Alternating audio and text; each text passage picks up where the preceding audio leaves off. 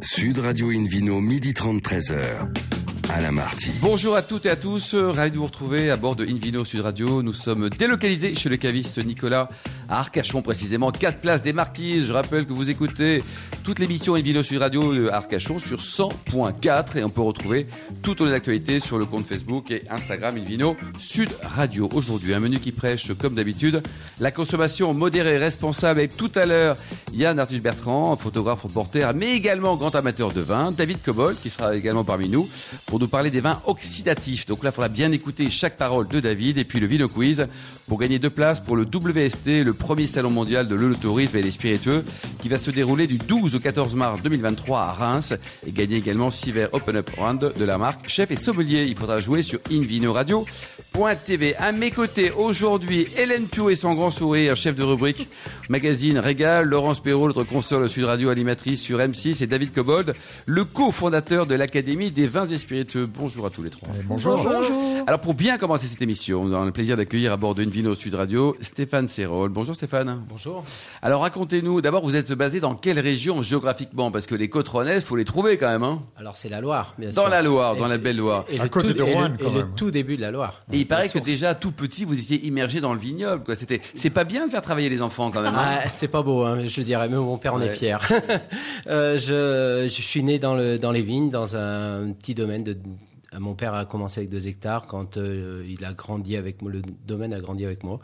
Euh, quand je suis revenu sur le domaine, il y avait 14 hectares de vignes, de gamay exclusivement, parce que mon père a toujours voulu défendre le gamay et le gamay saint-romain, qui est notre sélection locale de gamay.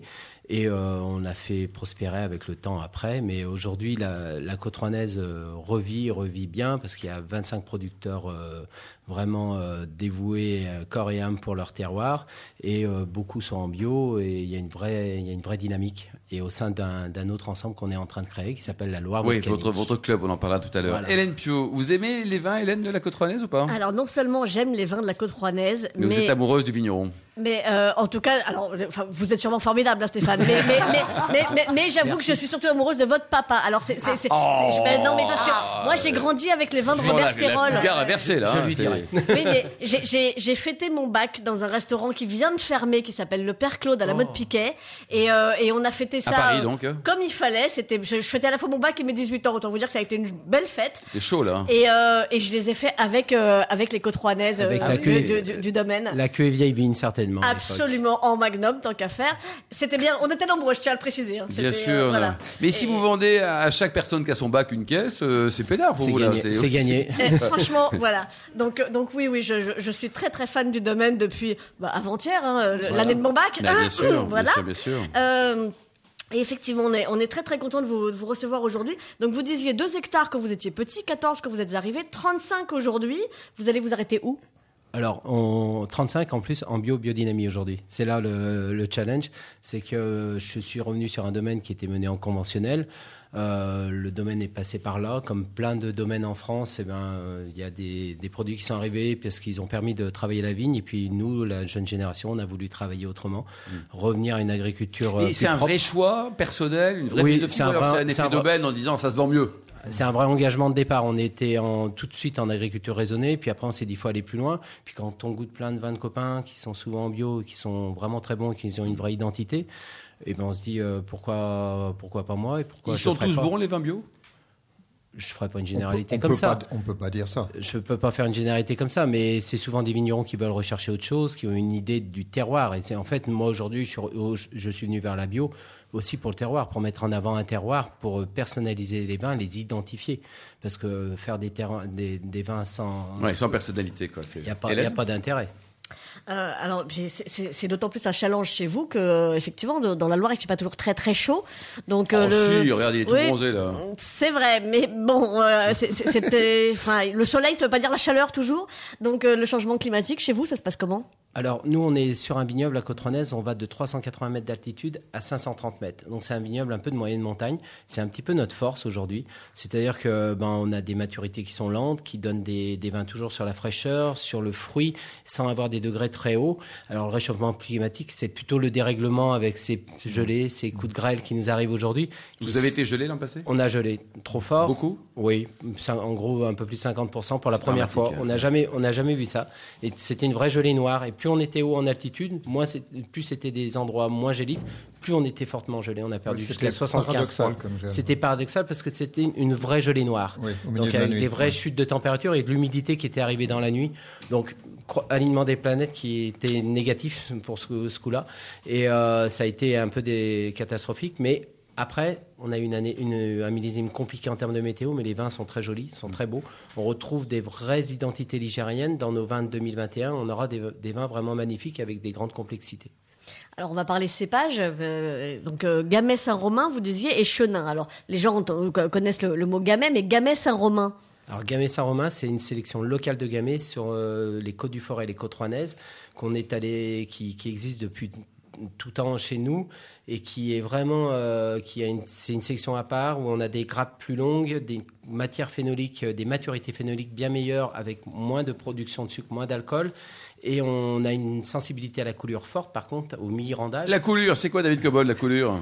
C'est quand la fleur, euh, quand, quand, il y a la, la, pluie ou du vent au moment de la, de la floraison, et du coup, les grappes se, se font pas bien. Voilà. Donc ça, c'est pas, pas une bonne idée, c'est pas une bonne faut, nouvelle. Il faut dire qu'à propos de gamay, comme Pinot, comme beaucoup de cépages très anciens, euh, se sont euh, diversifiés dans le temps et dans l'espace. Et, les gamay, au fait, c'est une famille. Il y a plus de 100 variétés de gamay. Voilà. C'est une grande famille, David. Hein c'est une grande famille. Oui. Nombreuse, famille nombreuse. Aujourd'hui, le Gamay Saint-Romain, c'est son identité, c'est cette, cette maturité phénolique qui est très belle avec des arômes plutôt épicés, euh, poivrés, mm. et ce qui nous donne euh, des vins avec une forte identité, une vraie personnalité, avec une complexité aromatique qui est, qui est vraiment très belle aujourd'hui. Et on a refait avec mes collègues un conservatoire de vieux Gamay Saint-Romain ah qui regroupera 65 individus qu'on a plantés l'année dernière et où tous les vignerons pourront venir chercher des greffes pour, pour pérenniser cette, euh, ce, ce, conservatoire et cette, cette, cette origine de Gamay qui est hyper important. Hélène. C'est sympa et c'est original aussi. Absolument. Euh, mais alors, vous n'avez pas que du Gamay Saint-Romain, euh, j'ai entendu parler de Vionnier et de Chenin aussi. Voilà, alors Vionnier, c'est il y a une quinzaine d'années, on a planté quelques, quelques pieds de Vionnier sur un coteau d'Oudan exposé sud, où on fait des Vionniers plutôt sur la tension, vraiment très différent de la vallée du Rhône, parce qu'ils ont une vraie acidité et, une vraie, un vrai nerf chez nous. Et puis récemment, parce qu'on est amoureux de, de Chenin, on adore ce cépage-là. Le Chenin. Voilà, le Chenin, excusez-moi, ah je l'ai mal prononcé. C'est une émission sérieuse. Et donc, donc, euh, on, a, trouvé des sélections massales de, de chenin qu'on a plantées sur un, plateau de sable granitique qui fait une très belle cuvée aujourd'hui qui s'appelle Chantoisé. Et j'espère que c'est le début d'une longue aventure sur le blanc. Vous aimez le chenin, Laurence? Ah, Moi, j'aime le chenin et alors je vais faire une déclaration d'amour euh, directement à ah, bah, Décidément. Ah, bah, le père est déjà pris. Hein. il reste le fils. Hein. J'ai mis un embargo sur le père. c'est bon, le fils. Vous pouvez rien faire. Le fils, ça va. Non, mais il est pris aussi parce que vous travaillez à deux déjà. C'est important de le dire avec votre dame. Avec Karine. Fan. On l'embrasse, Karine. Euh, éclat de. Granit. je suis rentrée sur l'éclat de granit, moi, dans la maison Cérol. C'est vraiment un vin friand, c'est gourmand, c'est plein de fruits, c'est. Wow, Combien ça coûte d'ailleurs Parce que là, on en parle très pas bien. Très cher. Et, éclat, de granit au, consommateur sur le millésime 2021 qui va bientôt arriver, ça sera entre 13 et 14 euros. Oui, c'est raisonnable. Quoi. Pour le futur bac d'Hélène Pio, c'est bien. C'est le magnum, le minimum. Parce que vous l'aurez votre bac un jour, je vous promets, Hélène. Hein. C'est bien encore à côté. À force de le fêter, à un moment donné, je vais finir par, l'avoir. Et alors, il y a des rosés aussi, auxquels on s'attend pas rosé, forcément. Rosé sec, oui, c'est une, une, petite production. Il y a une histoire de rosé. Nous, on a voulu rester sur le rosé sec, friand, avec des degrés qui sont pas très hauts je pense que c'est combien une force. Vous combien c'est des degrés, des rosés à 12 degrés d'alcool, donc ils sont faciles à boire avec une vraie acidité derrière.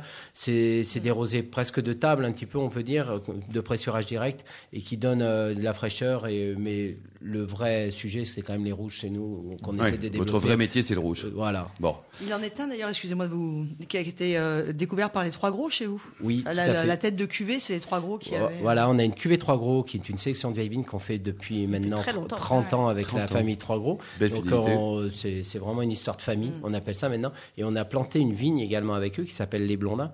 Et mon père a planté avec Pierre Trogros euh, en, 92 une vigne.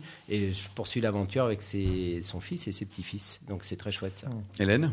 Et cette cuvée-là, effectivement, on peut aussi la retrouver un petit peu partout euh, dans la grande restauration. Ce qui prouve qu'en effet, le, le, Gamay Saint-Romain et les Côtes peuvent être des, des grands vins de table. Tout à fait. On fait des cuvées aujourd'hui, on a cinq cuvées parcellaires sur le domaine. On essaie vraiment d'identifier les terroirs. En plus, nous, on a la spécificité sur le domaine d'être resté en densité de plantation élevée, c'est-à-dire qu'on est entre 8 et 10 000 pieds hectares pour euh, vraiment avoir une charge minimum par pied, pour avoir vraiment une charge répartie, un bel enracinement de la plante. On est sur des granites qui sont pauvres il faut essayer d'exploiter tout le, tout le sol qu'on nous donne. Et au niveau gastronomie, qu'est-ce qu'on peut imaginer comme type de, de bons petits plats avec, euh, avec vos excellents vins rouges, blancs et rosés aussi? Pourquoi petit plat? Pourquoi Ah. pas Bon, bah, des grands plats, Des mais je, grands je- ma mesure ce pour moi, c'est truc-là. l'aide bio, donc euh, voilà.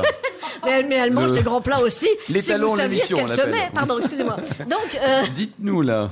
Les, bah, je penserais à des, des belles volailles, et puis après euh, le charolais qui est chez nous, des, des belles côtes de bœuf, des choses euh, pas forcément très trop épicées, pas pas forcément quoi. Je partirais pas forcément sur des gibiers, des, des choses comme ça. Plutôt la, la- des produits bruts euh, sur une, une côte de bœuf, des volailles magnifiques, euh, même des volailles un peu grasses où le Ça marche bien, bien, vous l'avez. De Et, même sur certains poissons euh, à chair, euh, type des, des thons, des choses comme ça, où ça va très En bien. fait, ça va avec tout, quoi. Voilà, c'est gamay. ouais. Combien de bouteilles vous produisez chaque année? On, on est euh, si, si la nature est généreuse, Moyenne, on peut faire 200 000 bouteilles, mais il faut qu'elle soit généreuse. Hélène? Eh ben, on croise les doigts pour, pour 2022. Un petit mot sur, euh, sur vos vinifications en jarre? Alors ça, c'est une nouvelle aventure qu'on a essayé, qu'on a commencé il y a 5 ans et qu'on développe parce qu'on y croit beaucoup. Nous, on n'est pas fan de bois. On, on vinifie seulement dans des grands contenants en bois et on élève dans des grands contenants en bois certains parcellaires, mais des contenants qui font 60 hectos. Et euh, après, dès qu'on passe en petits contenants, on a voulu la terre cuite parce que le gamay est un cépage réducteur et on a besoin d'oxygène, mais sans donner de bois. Et on fait des macérations longues en amphore, en terre cuite, et un élevage ensuite de 4 mois. En jarre, En, oui, parce que Et David, il est un peu, il est un peu anglais. en faut être très net là-dessus. En jarre, donc. Et, on, et cette année, on a fait, même fait donc chez Cos, qui est sans soufre à la mise en bouteille, et une cuvée complètement nature, mais très très propre, très juste, et qui apporte des vins avec une, une pureté exceptionnelle. Donc là, ce sont vraiment euh, vos, vos pépites absolues. Voilà, ça c'est vraiment ce que les, les parcellaires, c'est les cœurs de parcelles, ce qu'on appelle, c'est chez Cos, c'est chez Muron et chez Blondin. C'est trois cœurs de parcelles que l'on fait les années vraiment où on peut le faire. Et pour terminer, donc euh, température de service de, de vos rouges, hein, toujours à moins 3 comme d'habitude. Bien quoi. sûr, Ouais. tout à fait, entre 14 et 16, et puis on les laisse se réchauffer à table, c'est le mieux. Et pour les blancs et les rosés? Les, euh, 10, 12, pas plus, pas plus 10, fort. 12. Voilà. Moi, je suis- Vous avez un site internet, une adresse pour vous retrouver? www.domaine-serol.com. Bon, on embrasse votre épouse qui bosse aussi quand même bien. hein. Fort, très fort. Heureusement qu'elle est là bureau, hein, pour tout le reste, la compta, l'administratif. Voilà. hein. Il faut pour qu'on soit dans les vignes. je dis ça, attends, je vais faire engueuler par Hélène Pio. Merci beaucoup, euh, Stéphane Serrol. Merci également, Hélène, euh, Laurence et David. On se retrouve dans un instant chez le caviste Nicolas d'Arcachon avec le Vino Quiz pour gagner deux places pour le WST, premier salon mondial de l'œnotourisme et des spiritueux qui va se dérouler du 12 au 14 mars 2023 à Reims et gagner également six verres Open Prendre de la marque Chef et Sommelier. Sud Radio Invino, midi 30, 13h. Alain Marty. Retour chez le caviste Nicolas. Nous sommes aux quatre places des Marquises à Arcachon pour cette émission délocalisée. D'ailleurs, vous qui êtes toujours plus nombreux à nous écouter chaque week-end, n'hésitez pas à nous retrouver sur le compte Instagram Invino Sud Radio. Nous accueillons maintenant Laurence Perrault pour un vin, une émotion, une super chronique avec un nouvel invité, Yann Artus Bertrand. Exactement. Et j'ai juste envie de lui poser la question si je vous dis un vin, quelle émotion revient? Alors le vin, le vin, le vin. Je, je m'intéressais pas au vin. euh, je j'ai pas une famille qui ont buvait beaucoup de vin. Un jour, le vin est rentré dans ma vie d'une façon assez particulière. J'ai eu un, un accident d'hélicoptère euh, pendant Katrina, pendant le, le cyclone, où je filmais l'évacuation de, de la ville. Et on a eu un accident d'hélicoptère et on est, on est tombé de 250 mètres de haut et on aurait dû se tuer. On- on- L'hélicoptère, c'est un moyen de se déplacer très dangereux. Et on se tue pratiquement toujours dans les accidents d'hélicoptère. Et donc on est descendu, on, s'est vu tomber et j'ai j'ai pas eu peur d'ailleurs. J'ai euh, on est tombé euh, dans un arbre et on s'est couché sur un sur une maison. On est tombé on est tombé un peu dans le coma tout, avec mon assistant et le pilote. On s'est réveillé et on n'avait rien. On était on avait on était un peu égratigné et on était ivre de joie. On s'embrassait. Ce qu'on sait quand on sait. C'est étonnant de savoir qu'on va mourir et puis qu'on n'est pas mort. Quoi. C'est c'est assez curieux. Et les hélicoptères américains sont arrivés, nous ont évacués et nous ont tous dit mais c'est un miracle que vous soyez encore là.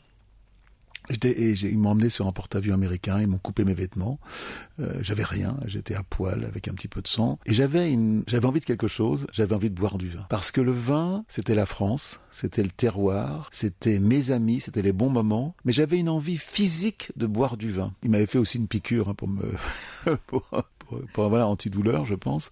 Et, il paraît que je hurlais, je veux du vin, je veux du vin. Et maintenant, c'est vrai que j'ai compris ça. Alors moi, je bois beaucoup de vin nature, je bois beaucoup de vin euh, de terroir, de gens que je connais, bon voilà, à travers mon métier. Et chaque fois, eh bien, c'est vrai que quand je bois ce vin, je pense à lui, je pense à son travail, je pense aux gens qui ont travaillé, je pense que l'amour qu'il a mis dans son travail en se fabriquant ce vin, boire du vin, c'est autre chose. On boit euh, quelque chose de très fort, et j'en ai pris conscience à ce moment-là.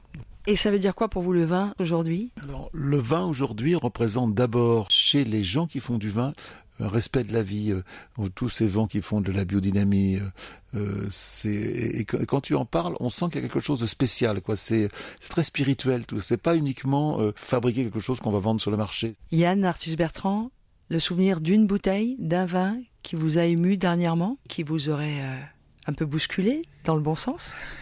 oui, c'est un. Alors j'ai bu, j'ai bu un rouge et un, méthode champenoise qui avait été fait par Jean-Luc Hubert des vignobles Hubert, Château Lagrelais à Pébonhomme à Blaye. Je trouvais ça extraordinairement euh, formidable. Voilà, et je l'ai bu euh, avec mon fils Tom, qui est maraîcher, avec qui on travaille ensemble sur un projet de restauration de la vallée de la Millière. Voilà, et donc le boire avec son fils avec qui on travaille.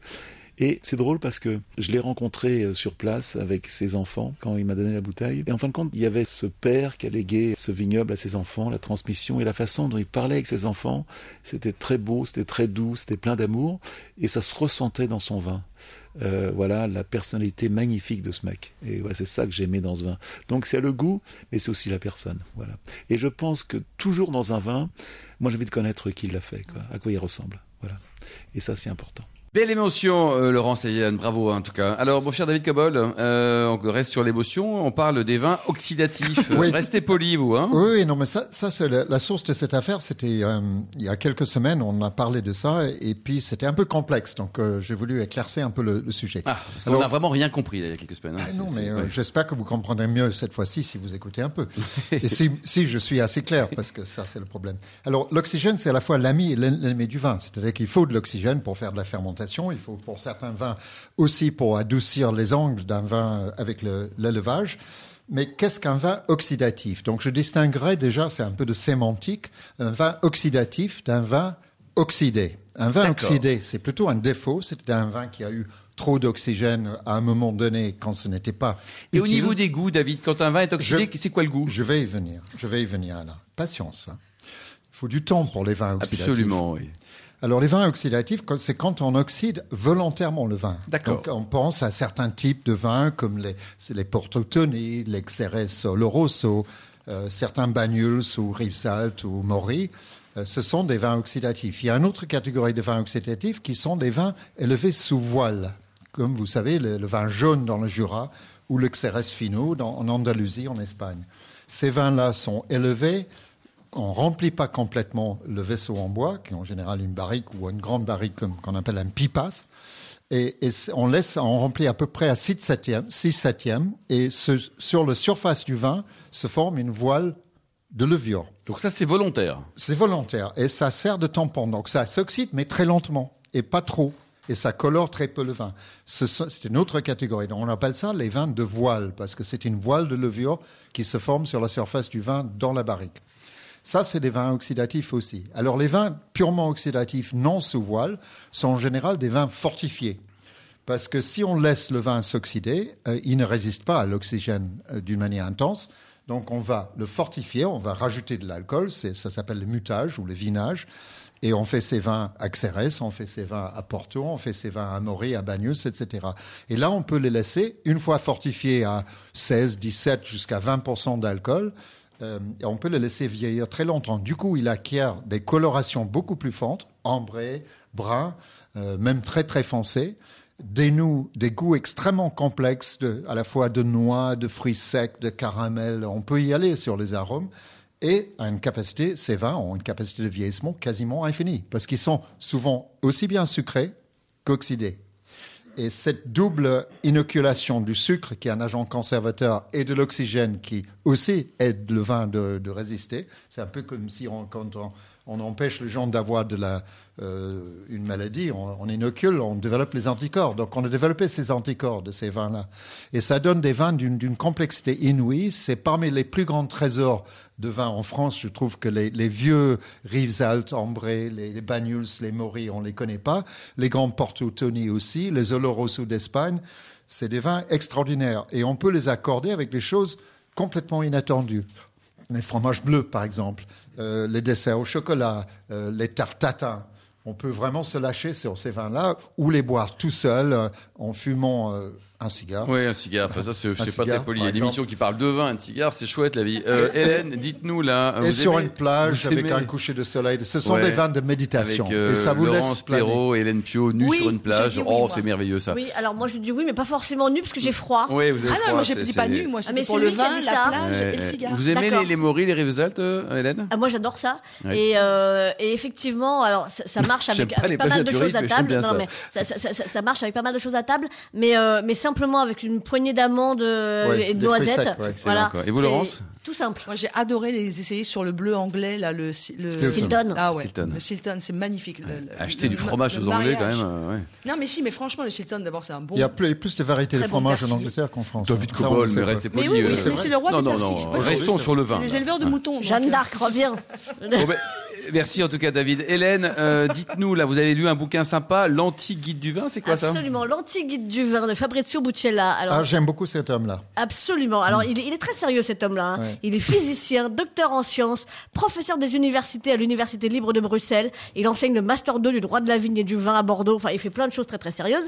Et il fait aussi des trucs beaucoup plus rigolos, Dieu merci.